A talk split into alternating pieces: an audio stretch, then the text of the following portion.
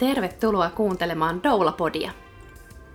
Mun nimi on Anna-Riitta Kässi, mä oon ammattidoula ja perustamani Doula-akatemian pääkouluttaja.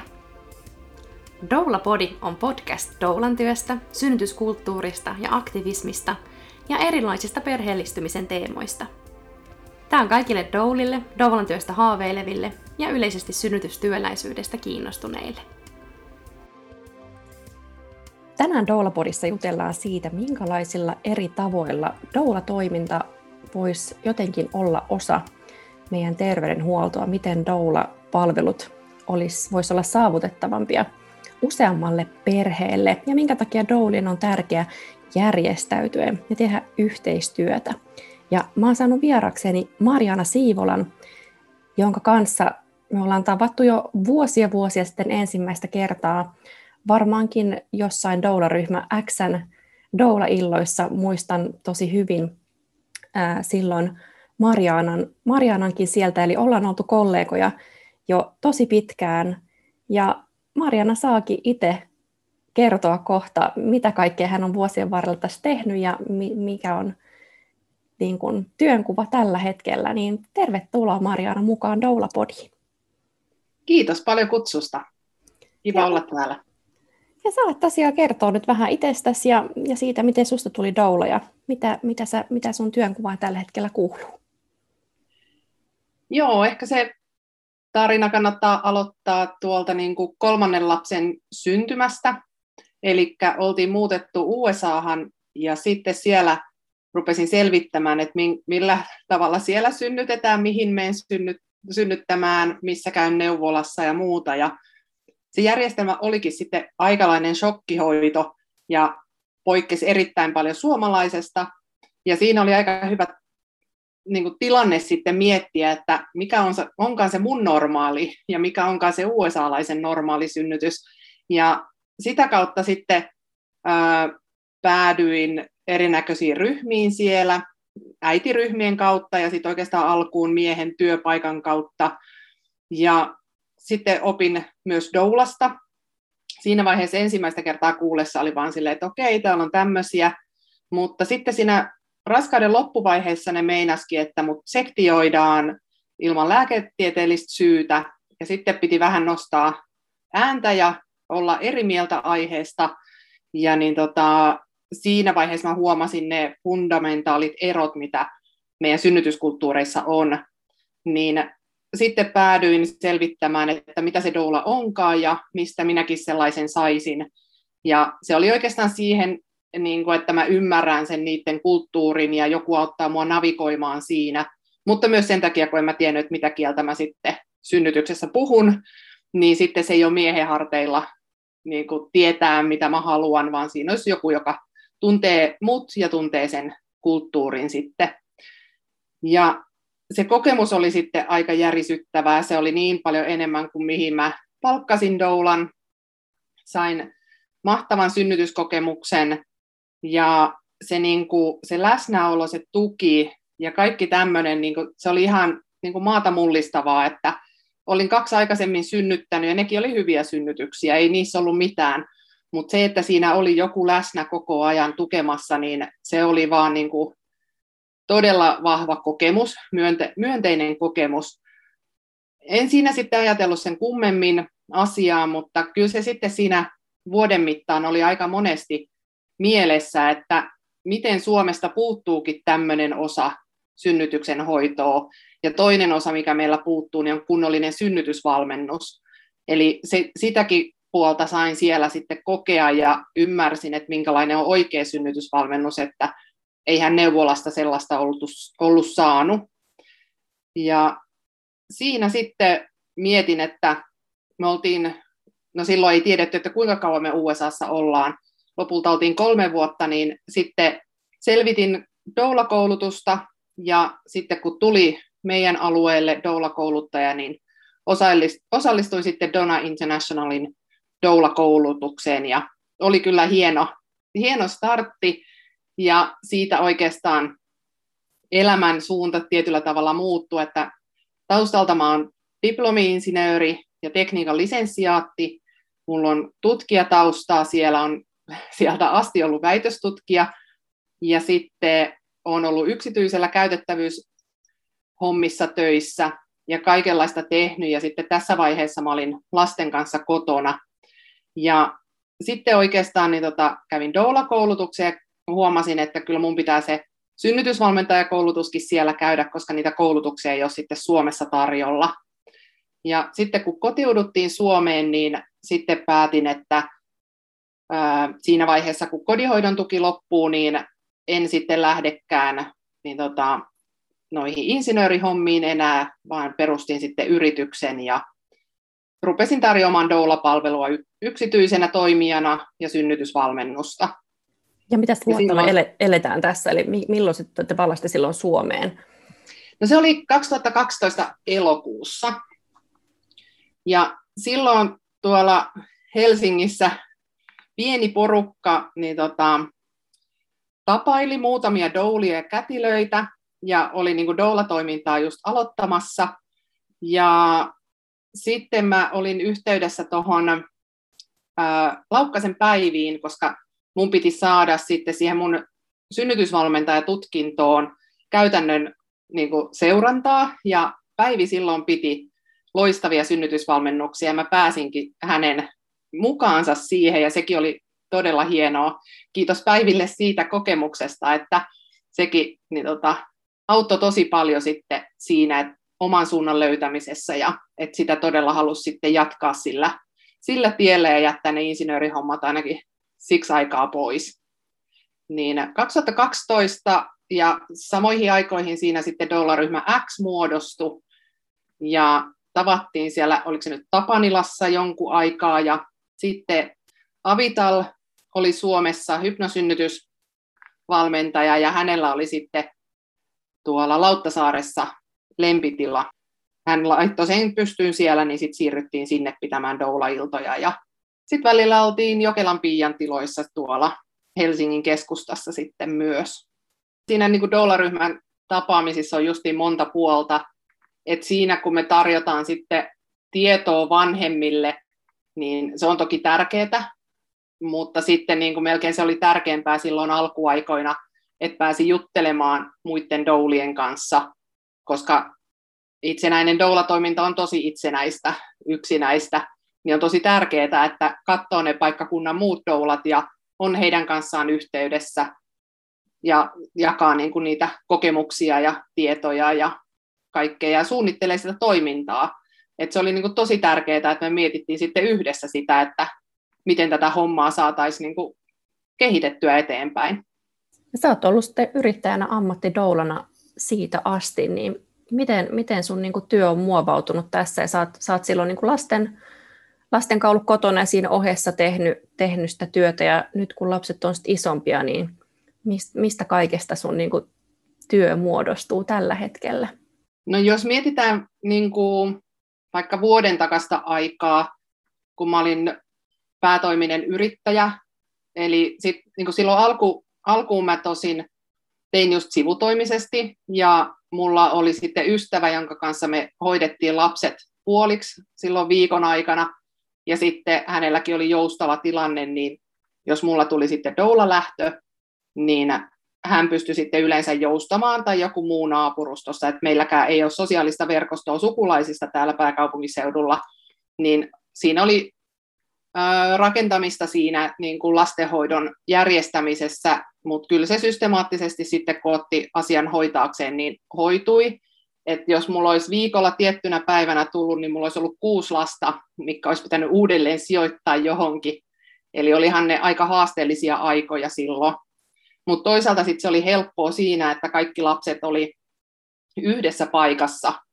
Eli ne oli yleensä yhdessä paikassa hoidossa, jos ne oli jollakin toisella. Niin sitten oli helpompi sanoa miehelle, että mistä ne löytyy ne lapset. Sitten siinä vaiheessa, kun ne rupes meneen kouluun, niin tietyllä tavalla helpotti se arki, että ne pystyi olemaan hetken yksin tai keskenään. Että jos mulla tuli todella kiire lähtö, mitä kuitenkin aika harvoin doulalle tulee, ettei sitä yhtään ole pystynyt ennakoimaan, niin sitten, että miehellä kesti se reilu puoli tuntia tulla kotiin, niin ne pystyi olemaan alakouluikäisenä siinä hyvinkin keskenään. Mutta sitten tuli ongelmaksi se, että niillä oli milloin missäkin harjoituksia, eli voi olla, että sitten jos tuli doula-lähtö, niin pitikin antaa karttaa, että missä ne kaikki lapset on ja mihin aikaan ne pitää hakea, niin se palapeli oli oikeastaan niin kuin monimutkaisempi sitten järjestää, ja sitten piti useampaa ihmistä ehkä soitella apuun, että haeksat on yhden lapsen tuolta ja toinen hakee toisen toiselta, toisesta paikasta. Mutta onneksi meillä oli hyvät kimppakyytijärjestelyt siihenkin, että yleensä ne kyllä järjesty. Tärkeää, että niin kuin miettii ne asiat, että kuka pystyy mitäkin tekemään, koska niin kuin, sit kun menee doulaamaan, niin ne ei saa jäädä niin tuonne takaraivoon silleen jännittämään, että löytääkö kaikki lapset illaksi kotiin. Aivan. Ja toi niin kun kertoo just siitä, miten, miten yhteisöllistä tavallaan doulan työ on niin kuin siis muidenkin kuin muiden doulien kanssa, vaan jotenkin se, että, että mitkä tahansa ne omat turvaverkostot siellä onkin, että onko just isovanhempia tai sitten ystäviä, naapureita, ketä vaan, niin toi kuvastaa niin hyvin sitä, miten jotenkin koko kylä päivystää kyllä siinä doulan mukana. Joo, ja se onkin se niin kuin yksi isoin haaste siinä, että kun se ei ole vaan mun, mun juttu se päivystäminen, että se kannattaa myöskin niin kuin hyvin puhua erityisesti perheen sisällä läpi, että onko ne muut valmiit siihen. Mutta lapsetkin tosi joustavasti tiesi, että niin tota, kun niille sitten sanoi vaikka illalla, että nyt on niin sellainen tilanne, että mahdollisesti tulee lähtöyöllä, niin sitten ei niin kuin mitenkään enää, niin kuin, se oli niille normaali, että äiti voi yhtäkkiä yöllä lähteä pois, eikä se olekaan aamulla siellä että kyllä ne nopeasti siihen tottuu ja kasvaa sitten ja ei silleen mitenkään hätäännyt tai oppeloissa.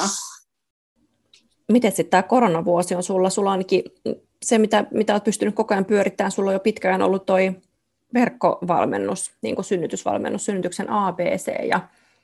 Synnytyksen ABC syntyi oikeastaan heti silloin 2012. Ja alkuun se oli ulkomaalaisille, jotka Suomessa asuu ja jotka halusivat niin tota, ymmärtää suomalaista synnytyskulttuuria, niin se oli aika mielenkiintoista sitten kertoa heille se, että kun oli itse ollut sitten toisitpäin siellä to- uudessa kulttuurissa ja oli hyvin osannut niin kuin, ää, myös kyseenalaista sitä omaa normaalia, että näin on aina tehty. Et meilläkin on tosi paljon meidän synnytyskulttuurissa semmoista, mitä, mikä on, niin kuin otetaan annettuna, eikä sitä ole kyseenalaistettu, että onko tämä oikeasti se tapa, millä mä haluan edetä ja synnyttää ja valmistautua. Et meillä neuvola tosi vahvasti ää, suuntaa sitä, ja valitettavasti sieltä nykyään saa lähes sen perushoidon, eikä juurikaan paljon ekstraa, niin sitten pitäisi olla vähän aktiivisempi itse. Mutta niin, eka mulla oli niin kuin synnytyksen APC oli englanninkielinen verkkosivun salasanan takana oleva sivusto, ja sitten mä pidin Skype-valmennuksia näille ulkkareille sitten ympäri Suomea. Ja sitten jossain vaiheessa öö, sitten näistä osasta, jotka oli pääkaupunkiseudulla, niin niistä ne tuli doula-asiakkaaksi. Ja sitten mä tajusin, että hei, että suomalaiset doula-asiakkaat hän voisivat myös hyödyntää tätä. Ja siinä vaiheessa mä tein sitten suomen kielellä sen, ja Johanna Honkanen luki ne, ja katsottiin sen kanssa, että se oli niin kuin, hyvää materiaalia. Ja niin tota, sitten tein taas salasanan taakse omille doula-asiakkaille sen, ja sitten jossain vaiheessa muu, muutama muu doula kysyi, että voisiko heidänkin asiakkaat saada sitä, ja sitten siitä lähti niinku kehittymään, että pitää vähän, vähän paremmin hoitaa tämä käyttäjätunnusten luominen sun muu, niin tota, sitten niin kuin, tuli ensimmäinen synnytyksen ABC ja laitoin sen sitten niin kuin, julkisesti myyntiin. Ja se on oikeastaan ollut ja kehittynyt tässä koko tämän ajan. Ja se on ollut enemmän justiin se niin kuin mun päivätyö, että doulaushan on sitten niin kuin ajoittaista ja se, että sä kuukauden päivystät, niin siinähän on niin kuin paljon sitä muuta aikaa, mitä sä et ole sitten siellä synnytyksessä tai tapaamisissa, niin siihen kannattaakin kehittää jotain muuta työtä, että siinä olisi joku toinenkin tukijalka sen doulauksen lisäksi. että se on ollut tosi mielenkiintoista ja monillahan on sitten, että ne tarjoaa erilaisia hoitoja ja tämmöistä työtä tekee sitten siinä sivussa, niin kannattaa löytää se oma mielenkiinnon kohde. Että, ja sitten semmoinen niin kuin, tietynlainen, että tietyt työt joustaa siihen, että sä sitten ootkin sen 24 tuntia pois yhtäkkiä, niin tämmöinen niin kuin verkkovalmentaminen on erittäin hyvin niin kuin sujunut siinä ja hyvin limittäin ja lomittain mennyt sitten sen doula-toiminnan kanssa. Ja sitten ne myös tukee toisiaan, että niin doulana saa sitten tarkkaa tietoa siitä, mitä siellä sairaalassa tapahtuu, ja sitä pystyy sitten opettamaan niille muille. Ja korona-aika tosiaan mullisti aika paljon, et siinä mielessä, että mulla oli jo valmis verkkokurssi, niin käyttäjämäärät räjähti niin, että mä päädyin kaikkien spämmilistoille, koska ne luuli, että mun sivu on hakkeroitu, vaikka se oli vaan sitä, että se käyttäjämäärä nousi niin älyttömästi ja sitten se kaatuki ja piti ottaa suuremmat palvelintilat sun muut, mutta se oli vain positiivinen ongelma. Ja sitten pidettiin myös Jenna Moisalan kanssa niitä ilmaisia webinaareja sitten kaikille, että ne, jotka ei tullut kursseille, niin sai kuitenkin jotain. Että tietynlaista semmoista yhteiskuntavastuuta haluttiin sitten kantaa siinä tilanteessa, joka oli aika kriisiytynyt kyllä monin tavoin. Et harmillisesti kunnat vaan lopetti perhevalmennuksen ja sanoi, että se ei ole niin kuin semmoista niin kuin akuuttia palvelua, mitä tar- tarvii tarjota, vaikka mun mielestä se on aika akuuttia, että jos se synnytys on tulossa kuukauden päästä, niin sä et voi antaa sitä valmennusta enää vuoden päästä. Niin, niin tässäkin käytiin muutamat keskustelut muutaman kunnan ja päättäjän kanssa, että ei näin kyllä voi tehdä, mutta niin ne vaan teki. Mutta itse oli tosi kiva olla siinä niin kuin avunantaja roolissa sitten ja tarjota sitä valmennusta. Onhan tämä aika niin kuin tuonut näkyviin sen, että kun on, et, et niin, kuin niin vähästä karsitaan tavallaan siis se, että mitä on niin kuin jäänyt tämän koronan takia niin kuin pois, niin miten niin kuin säälittävää on ollut edes se, mitä on ollut jäljellä. Että et, tavallaan mä ajattelen, että että aika kaikesta niin kuin karuudessaan ja kurjuudessaan on myös niin kuin tuonut näkyväksi monia sellaisia ongelmia, mihin ehkä moni jotenkin ihan nyt vaan tolleen lähempä nyt synnyttämään jotenkin ei ole niin kuin havahtunut. Sitten vasta kun niin rajusti poistetaan ja leikataan ja siirretään ja, ja niin kuin perutaan kaikkea, niin sitten yhtäkkiä ihmiset myös havahtuu eri tavalla siihen jotenkin, että hei, niin kuin, mulla on oikeuksia tai mä tarviin jotain, tai hei, niin kuin, että miksei tätä järjestetä. Että mä jotenkin toivon, että, että, että tämän kaiken jälkeen, että kyse ei ole vaan sitten palataan johonkin normaaliin siihen edelliseen, vaan me ymmärrettäisiin, että niin kuin pitää pystyä parempaan kuin mitä se on tähän astikkaan ollut niin kuin pitkään aikaan. Tässä mä mietin 2011, kun mä menin omaan siihen just perhevalmennukseen, kun eihän se ole mikään synnytysvalmennus. Ja siitäkin kymmen, kymmenes vuodessa perhevalmennus on supistunut ainakin omalla alueella, oman alueen neuvolassa tosi paljon. Mutta munkin mielikuva oli silloin, että sinne mennään, tehdään niitä hengitysharjoituksia ja muuta, niin ei, kun siellä vähän piirissä istuskella ja pohdita, että mitähän vauvatarvikkeita pitäisi vielä kotiin hankkia, hankkia ja, ja vähän, vähän tota, juteltiin jotain pikkasen imetyksestä, mutta tosi suppeahan se niin kuin on. Että, että niin kuin mä toivon, että tämä aika ja se, miten ihmiset on herännyt siihen, että, että miten, miten vähän he on saanut tukea ja tietoa, niin jotenkin saisi ihmiset vaatimaan niin kuin lisää siinäkin tapauksessa, että oma lapsiluku olisi täynnä. Sehän on myös haastava juttu just aina se, että, että näin meidän lapsiluvuilla että et ihmiset ei välttämättä jaksa tavallaan vaatia, jos he, se ei koske heitä enää omakohtaisesti, että he on ikään kuin omat lapsensa jo tehnyt, niin sinänsä ymmärrettävä, että ihmiset ei jaksa aina jatkaa sitä taistelua jonkun puolesta, koska se ei enää heitä itseään hyödytä, mutta että silti mä jotenkin toivon, että nämä niin kuin hätähuudot ja avunhuudot tämän vuoden aikana kuultaisiin niin, että, että tilanne parantuisi sitten, kun taas päästään johonkin normaalimpaan käsiksi.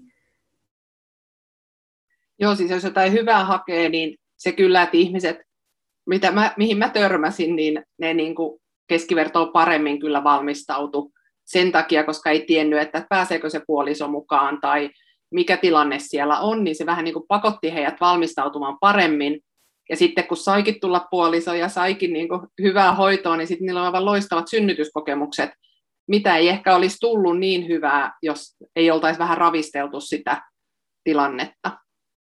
Ja se on ehkä niin kuin raskana olevien palveluissa ongelma, että ihmiset on siinä niin vähän aikaa ja tietyllä tavalla ei jaloillaan äänestä sen palvelun puolesta tai vastaan, koska se synnytys tuli ja meni ja sitten lähdetään eteenpäin. Mahdollisesti toinen kerta, ehkä kolmas, mutta sitten, niin kuin, sitten se porukka on taas ihan uutta siellä. Niin eh, sen takia tarvittaisiin niin kuin enemmän yhteiskunnallista keskustelua tämän asian eteenpäin viemiseksi. Mutta on tosi hyvä toi just, mä, mulla itsellekin oli noita seksuaalikastuksen verkkokursseja siinä vaiheessa, kun korona iski ja oli yksi uusi kurssi kanssa tuloillaan, niin kiitteli kyllä itseäni siitä, että, että ei ole just kaikki munat jossain samassa korissa ja että tekee niin kuin erilaisia, ihan niin kuin säkin sanoit, että olisi tosi hyvä, että siinä ohessa olisi joku niin kuin juttu tavallaan, että, että että et vaikka joku taloudellisesti pärjäskin siellä, tekisi vaan niitä doulauksia, mitä, mitä varmaan ei ehkä kauhean monella kyllä tilanne Suomessa ole, mutta se, että ihan jo niinku just siksi, että että on jotain mielekästä niin tekemistä, jotain, mitä voisi ohessa niin kehittää, ja joku semmoinen, tuommoiset kaikki digi, digipalvelut on tosi oivallisia just siitä, että ne niin joustaa, joustaa, ja sekin, mitä mä oon niin nähnyt, että sulla on tullut vaikka siihen verkkovalmennuksenkin uutena nämä niin Zoom-keskustelut ja semmoisetkin, niin niin nekin on kuitenkin semmoisia, että ihmiset varmasti just sun työnkuvan tietää ja niin kuin ymmärtää, että jos nyt yhtäkkiä joku sovittu Zoomi, Zoomi tota keskustelu jääkin pois, jos sä lähdetkin synnytykseen, että, että ne on tavallaan semmoisia niin kuin aika ja paikkaan sitomattomia noita tuommoiset digipalvelut, niin, niin mielenkiinnolla jään itsekin odottaa, että minkä, minkälaisia ideoita ja kursseja ja kaikki Doulilta tulee, että miten kukakin voisi tavallaan sitä omaa omaa kiinnostuksen kohdetta ja innostustaan jotenkin muuttaa myös sit sellaiseksi, sellaiseksi muodoksi, kuin kaikki etädoulauksia ja muitakin tässä, että yhtäkkiä huomataankin, että, että meillähän niin kuin se asiakasyleisö niin kuin onkin paljon laajemmalla alueella kuin mitä aikaisemmin on ajatellut, että miten, mitä voisi siitä omasta osaamisesta ja semmoisesta innostuksesta sit muillekin, muillekin tarjota. Sähän olet myös, sä olet kouluttanut doulia, mitä neljä vuotta nyt, eikö niin? 2016 lähtien. 2016, okei, okay, niin just muistelit 2017, mutta joo, no mutta kuitenkin jo useamman vuoden ja, ja tota, mites viime vuonna sitten, onko sulla ollut etä, etäjärjestelyjä sitten, tai miten, miten doula-koulutukset on sulla jatkunut korona-aikaa? Joo, viimeinen läsnäolo tai lähiopetus oli just silloin, niin kun korona iski ja vielä mietittiin, että pidetäänkö vai ei. Ja tutkin, että, kyselin ihmisiltä, että tulisiko he, he pari päivää ennen, että tuletteko, oletteko käyneet ulkomailla kahteen viikkoon ja kaikki nämä, kukaan ei ollut matkustanut ja kaikki oli ok ja pysyttiin kahden metrin etäisyydellä, että meillä oli periaatteessa ihan vain muutama semmoinen hands-on-sessio, missä oltiin lähempänä kuin kaksi metriä. Eli sinänsä niin kuin sekin kyllä onnistui, mutta sitten niin tota, näin kun kuitenkin verkko-opettaminen oli itselle tuttua, niin sitten siirsin sen niin etäopetukseksi. Ja sitten oikeastaan mulla niin kuin tuli enemmän niin tota, koulutettavia siinä, kun se oli etänä. Ja se on ollut ihanaa, että mulla on tullut paljon pienten vauvojen äitejä, jotka sitten nyt saakin olla siellä kotona ympäri Suomea, että ne oli aika kaukaakin Lapista asti ja niin tota, osa sitten imettää siinä ja muuta, että ovat pystyneet sen paremmin niin kuin, nivomaan siihen omaan arkeensa sitten, että ne osallistuu sille kurssille. Ja ne on oikeastaan ollut aika tykättyjä ja sitten viime syksynäkin mä tarjosin sekä lähiopetusta että verkkovalmennusta, niin lähiopetukset ei toteutuneet sitten.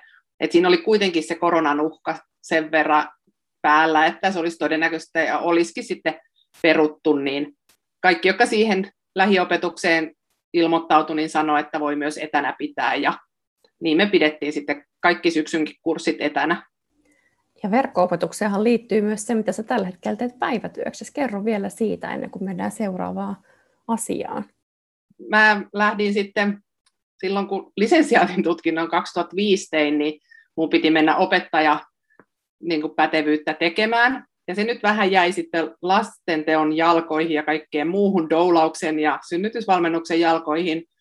Mutta se sitten aktivoitu, että viime tammikuussa mä hain sitten opettajaopintoihin tekemään sitä opettajan pätevyyttä. Ja pääsinkin sitten, ja vaikka koronasta ei silloin vielä tiedetty mitään, niin mä hain verkkoryhmään, koska verkko-opetus on aina mulla ollut niin kuin lähellä sydäntä, että mä saan yhdistää siinä se käytettävyysosaamisen ja sitten sen sisältöopettamisen. Ja, niin tota, ja myöskin se, että noita doula-koulutuksia olisi vetänyt verkossa onnistuneesti. Ja niin pääsin sitten opekoulun tuonne Jamkiin täysin verkkoryhmään ja aloitin siellä elokuussa. Ja siellä mun HOPSiin, eli henkilökohtaisen opintosuunnitelmaan, mä jo kerroin, että musta tulee tämmöinen, niin kuin, että mä haluaisin tehdä niin kuin verkkopedagogin töitä. Ja ei, ei mennyt montaa kuukautta, kun oli sitten verkkopedagogin haku, ja sitten niin tota, se heti natsas, ja nyt onkin sitten mehiläisen verkkopedagogina täyspäiväisesti töissä. Eli ainakin nyt hetkeksi on laitettu doulaus tauolle, mutta katsotaan, jos sitten pystyisi ainakin pikkasen tässä doulaamaan myös tämän työn ohella.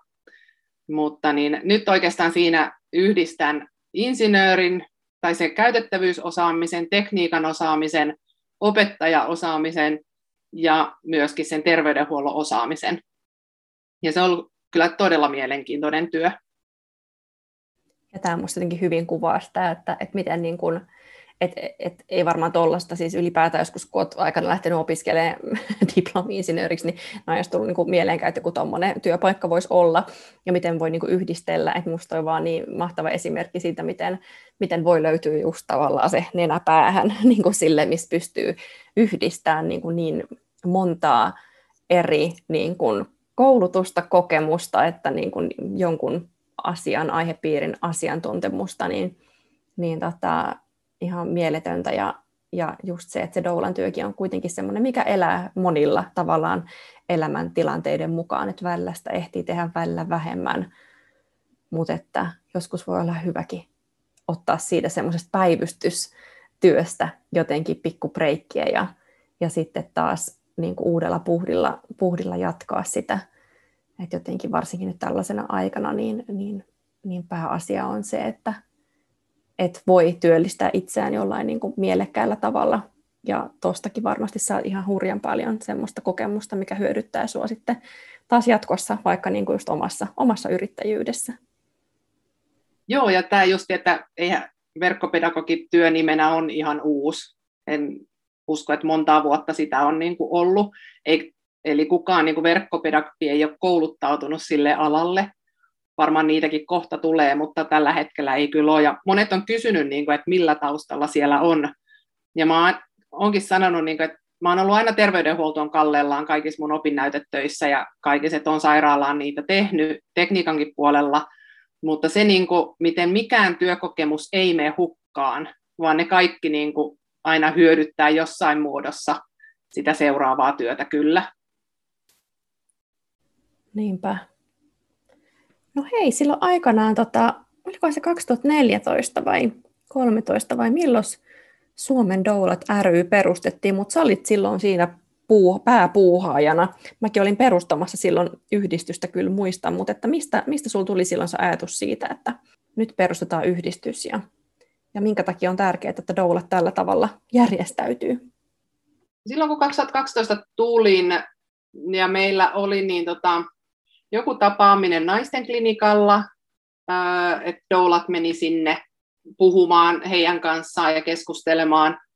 Ja silloin nousi erinäisiä ongelmia siitä, että meillä oli doulia, mutta sitten että oli paljon doulia, jotka ei tiennyt omaa toimenkuvaansa ja monet oli niin kuin kavereita, että niin kuin synnyttäjä ei ottanut puolisoa mukaan, mutta otti kaverin, niin siitä puhuttiin, että se on doula. Ja sitten kätilöiden kanssa keskustellessa kävi ilmi, että niin kuin se on tietynlainen ongelma, että siellä on aika värikästä porukkaa ja heidän on vaikea niin kuin tietää niiden taustoja tai miten ne toimii tai muuta tämmöistä, niin sitten he, sieltä niin oikeastaan kätilöiltä tuli ensimmäisenä semmoinen, niin kuin, että hei, että voisitko te nyt vähän järjestäytyä ja kertoa, niin kuin, että mitä te teette. Ja sitten kun muiden doulien kanssa puhu, niin se nousi yhä vahvemmin esiin. Ja sitten kun äh, olin itse kouluttautunut Jenkeissä, ja siellä on tosi tarkka se niin kuin, toimenkuva, että sä teet tasan tarkkaan sen doulan toimenkuvan mukaan, että sitten kun sut joskus haastetaan oikeuteen, niin se suojaa sua. Okei, onneksi meillä ei ole tämmöistä haasteongelmaa täällä, mutta jotenkin oli vähän semmoinen, niin että missä se Suomen toimenkuva on, että täällä on kuitenkin se on erilainen sen jenkkijärjestelmän kanssa, niin sitten itse koki, että hei, että me tarvitaan joku ää, niin kuin tietty toimenkuva, mikä me ollaan sovittu niin kuin doulien kanssa, että tämä on se juttu, mitä me tehdään, ja erityisesti sitten rajat siihen niin kuin kätilön työhön.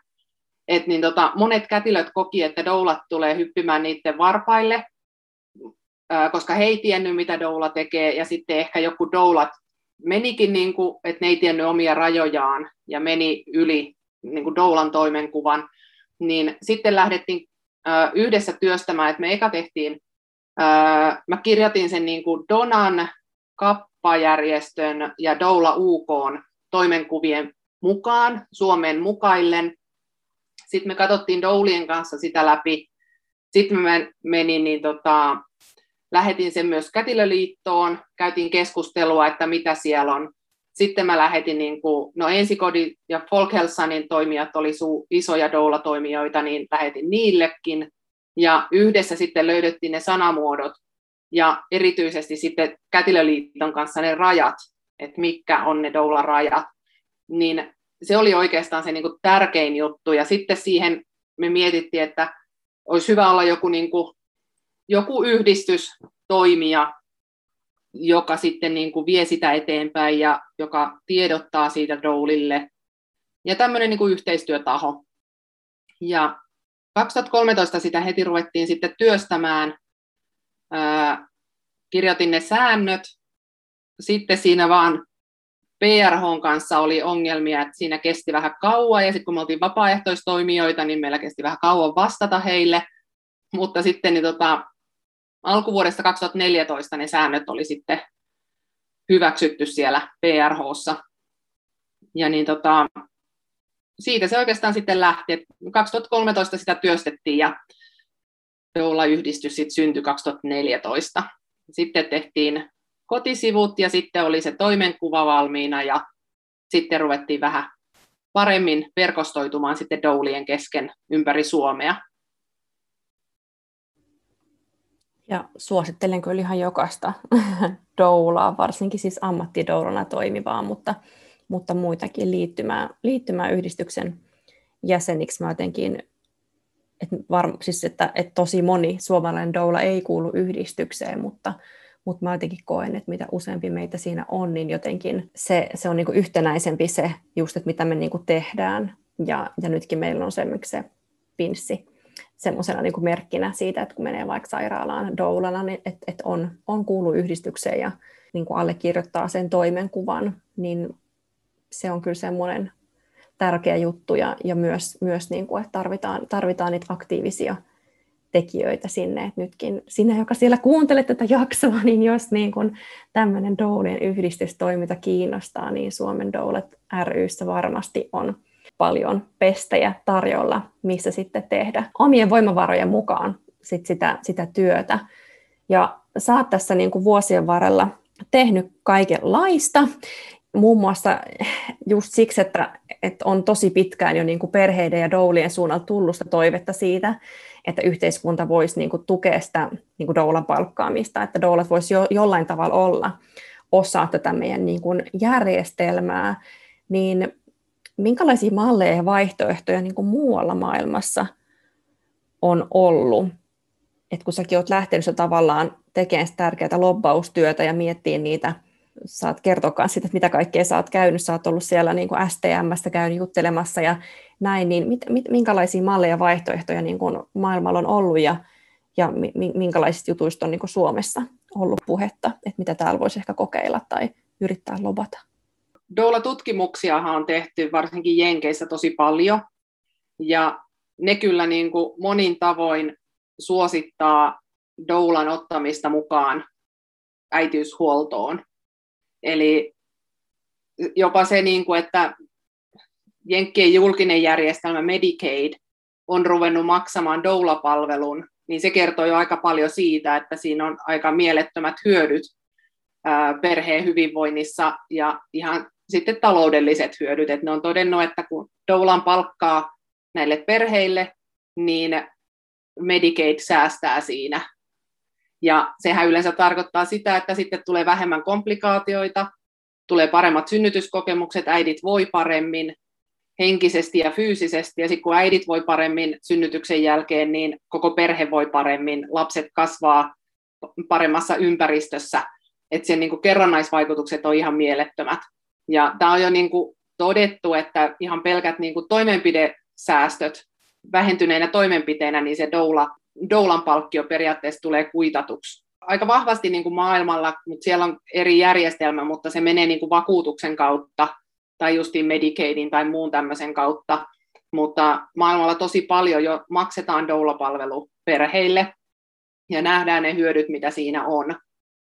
Suomessa en haluakaan, että mennään siihen vakuutushässäkkään terveydenhuollon puolelta, mutta niin täällä sitten pystyttäisiin ehkä saamaan doula-palvelu joko palvelusetelillä tai sitten neuvolan kautta toimivaksi, tai silleen, että niin kuin se voi olla myös niin kuin oma yhteisönsä, mistä sitten perhe saa ottaa doulan, ja sitten hänen oma kuntansa maksaa sen doula-palvelun.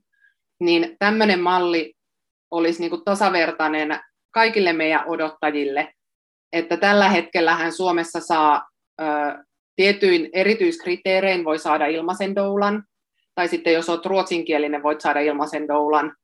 Sitten on muutamia vapaaehtoisryhmiä, jotka tekee ilmaiseksi, ja sitten toinen ryhmä, joka, jolla on pääsy doula-tukeen, on sitten rahalla. Eli ne, jotka sitten kokee, että doula-palvelu on se rahan arvoinen, mitä siitä pyydetään, niin tota, ne saa. Mutta sitten siinä on iso joukko ihmisiä, että jotka ei saa ilmasta doulaa, mutta he kokee, että he ei myöskään voi maksaa doulasta, mutta niin kuin ne kaikki hyötyisi doula-palvelusta. Niin olisi kyllä tosi tärkeää, että Suomeenkin löydettäisiin jonkunlainen malli, että nämä kaikki, kaikille olisi mahdollista saada doula-synnytykseen, kaikille niille, jotka sen haluaa tällä hetkellä tämä ei ole tasavertainen asema, missä ollaan. Ja sitten toisaalta niin kuin itse olen ollut ammattidoula ja koen, että ammattidoulilla on oma paikkansa tässä myöskin, että me, kun me saadaan palkkaa siitä, niin me pidempään pysytään siinä toiminnassa mukana ja sitten sillä tavalla saadaan semmoista jatkuvuutta siihen doula-toimintaan, että sitten me tunnetaan niitä kätilöitä, kätilöt tuntee meidät, ne tietää meidän toimintatapoja, ja niin kuin, että niitä ei tarvitse aina tavata siellä uutta henkilöä, kun joku tulee doulaamaan. Tässä oikeastaan se niin kuin Suomen Doulat ryn pinssi on tullut vastauksena siihen, että kätilöt on pyytänyt meiltä jonkunlaista tunnistautumista, että niin kuin niiden olisi helpompi hengittää ja todeta, että jes, tämä doula on Suomen Doulat ryn jäsen, ja ne tietää, että se joutuu tai saa noudattaa doulan toimenkuvaa, minkä hekin hyväksyy, ja silleen niin kuin lähdetään puhtaalta pöydältä, että nyt kaikki tietää pelisäännöt ja kaikki toimii niiden pelisääntöjen mukaan ja tehdään tästä perheelle mahdollisimman hyvä synnytys.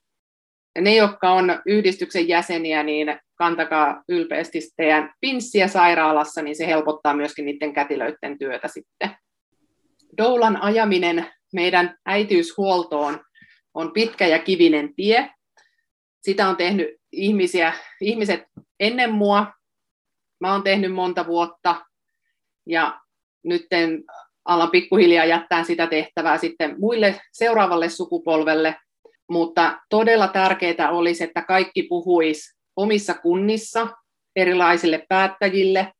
Teillä on valtuustot siellä, teillä on sosiaali- ja terveyslautakunnat tai terveyslautakunta eri nimellä vähän, niitä on eri kunnissa – mutta olisi tosi tärkeää, että viedään sitä faktapohjaan perustuvaa tietoa doulan hyödyistä näille, koska ei ne tunne niitä. Eikä kukaan niin kuin, tule kertomaan niille, ellei niin kuin doulat itse vie sitä asiaa eteenpäin. Ja sitten pikkuhiljaa näistä valtuutetuista ehkä tulee kansanedustajia, ja myöskin niin kuin kansanedustajiin voi olla suoraan yhteydessä. Eli voit katsoa sun oman alueen eri puolueiden kansanedustajia ja käydä niille juttelemassa Joillekin se on, joillakin on teflonpinta ja mitään ei jää sinne, mutta joku yleensä ottaa siitä jonkunlaista tiedonjyvää. Ja mitä enemmän me saadaan, että ihmiset tietää, mitä doula tekee, ja erityisesti ne hyödyt kaikissa niissä niin kuin terveysvaikutuksissa ja kustannusvaikutuksissa, niin sitä paremmat mahdollisuudet meillä on edistää sitä asiaa, että se lopulta etenee siellä eduskunnassa. Ja itse tosiaan kävin olen nyt muutamankin kerran käynyt sosiaali- ja terveysministeriössä, koska vaalit oli välissä, niin käytiin uudelleen sitten. Mutta siellä kannattaakin käydä useasti ja eri edustajille puhumassa Ja toivottavasti monet muutkin rupeaa sitä tekemään, pyytää audienssia sinne, niin pikkuhiljaa sitten, kun se alkaa olemaan semmoinen normaali, että ihmiset tuntee doula-sanan ja tietää siitä, niin ne pystyy ruveta keskustelemaan sitä, siitä siellä eduskunnassa ja sitten myöskin, että jos on joku, joku tietty ongelma vaikka kunnassa neuvoloissa, niin jos joku tietää, että doula voi tuoda ratkaisun siihen, niin vain sillä tavalla me päästään osaksi sitä niin tota, hyötyä ja sitä, niin kuin, että miten me voidaan hyödyttää perheitä voimaan paremmin. Niin se on semmoista pitkäjänteistä ja vaatii vuosien työtä ja vaatii sitä, että doulat ympäri Suomea käy puhumassa niiden edustajille. Niin sitten kun meidän edustajat tapaa tuolla ja useampi tietää, niin siitä se lähtee niin kuin eteenpäin sitten rullaamaan. Mutta vielä ollaan siinä niin kuin lumipallon ihan alkuvaiheessa, että ei ole vielä lähtenyt rullaamaan ja isommaksi kasvamaan, mutta kyllä mä uskon, että se päivä vielä tulee. Toivotaan, toivotaan runsaslumisia talvia, että päästään pyörittelemään vähän nopeammin sitä, sitä lumipalloa iso, isommaksi. Miten sinut otettiin silloin vastaan siellä ministeriössä? Ö, ihan hyvin. Ihan niin kuin, kyllä ne tuntuu ymmärtävän sen niin kuin pointin siinä. Ö, ehkä se, joka ymmärsi sen, niin se sitten siirtyi sivuun. Ja tämä uusi, uusi audienssi niin ei ehkä saanut niin paljon otetta sieltä niistä henkilöistä, joilla mä kesku, joiden kanssa keskustelin asiasta. Et ehkä se vielä vaatisi sitten niin kuin uuden, uuden tapaamisen eri ihmisten kanssa, että se saisi sitten otetta siellä. Mutta jotenkin meidän pitäisi löytää joku keino, miten me oikeasti saadaan tuotua esiin ne doulan hyödyt, koska ne on ihan mielettömät ja siitä on jo tutkittua tietoa. Ja meidän pitäisi saada se doula-tutkimus tänne Suomeenkin niin tota, tehtyä. Et jos siellä on joku tutkija, joka miettii, tai opinnäyteen työntekijä, niin ottakaa yhteyttä. Mulla on monta ideaa erinäköisiin opinnäytetöihin, mitä me tarvittaisiin niin Suomesta sitä dataa. Että ne jenkkidatat ei suoraan aina niin kuin, ole käyttökelpoisia täällä, niin olisi hyvä saada tietyt numerodatat täältä. Ja olen itse kirjoittanut blogiinkin, että niitä Doulesin blogista löytyy kyllä niitä niin kuin ihan husin niin tota, hinnoittelun mukaan on laskenut, että mitä, mitä Doula voisi niin kuin hyödyttää taloudellisestikin, koska minkälaisia num- säästöjä tuo. Koska numerothan just kiinnostaa. Ja, ja välillä tuntuu, että tämmöistä jo niin kuin hitaampi ja vaikeampi ää, viedä läpi, koska kyse on niin kuin ennaltaehkäisevästä palvelusta kuin korjaavasta palvelusta. Että kun ennalta, ennaltaehkäisevässä palvelussa me ei, voida, niin kuin, me ei täysin voida tietää, että kun siellä on se synnytyksen doula, me ei voida tietää, mikä sen synnytyksen lopputulos olisi ollut ja sen mahdolliset kustannukset, mahdollisen synnytystrauman, kaiken hoitamisen kustannukset, ää, erilaiset perheen vuorovaikutuspulmat, kaikki, että paljonko ne olisi tullut maksaa yhteiskunnalle, kun me ei voida niin kuin tietää, että mikä se lopputulos olisi ollut. Tämä koskee niin kuin monta muutakin asiaa kuin vaan nyt niin kuin synnyttäjiä.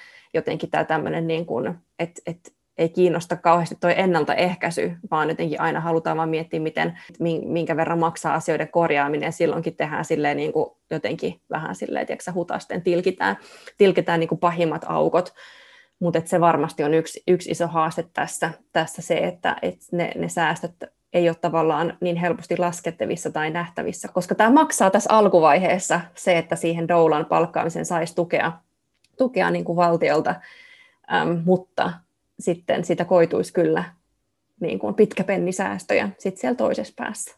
Niin justiin. Ja toi yksi perhepsykologi kertoi tuossa, hän heti kiinnostui, kun kuuli, että on doula ja kertoi, kuinka paljon hän, hänen nuorisopsykiatrian potilaat, että siellä on taustalla äidin, niin sen syn, synnytys on ollut traumaattinen.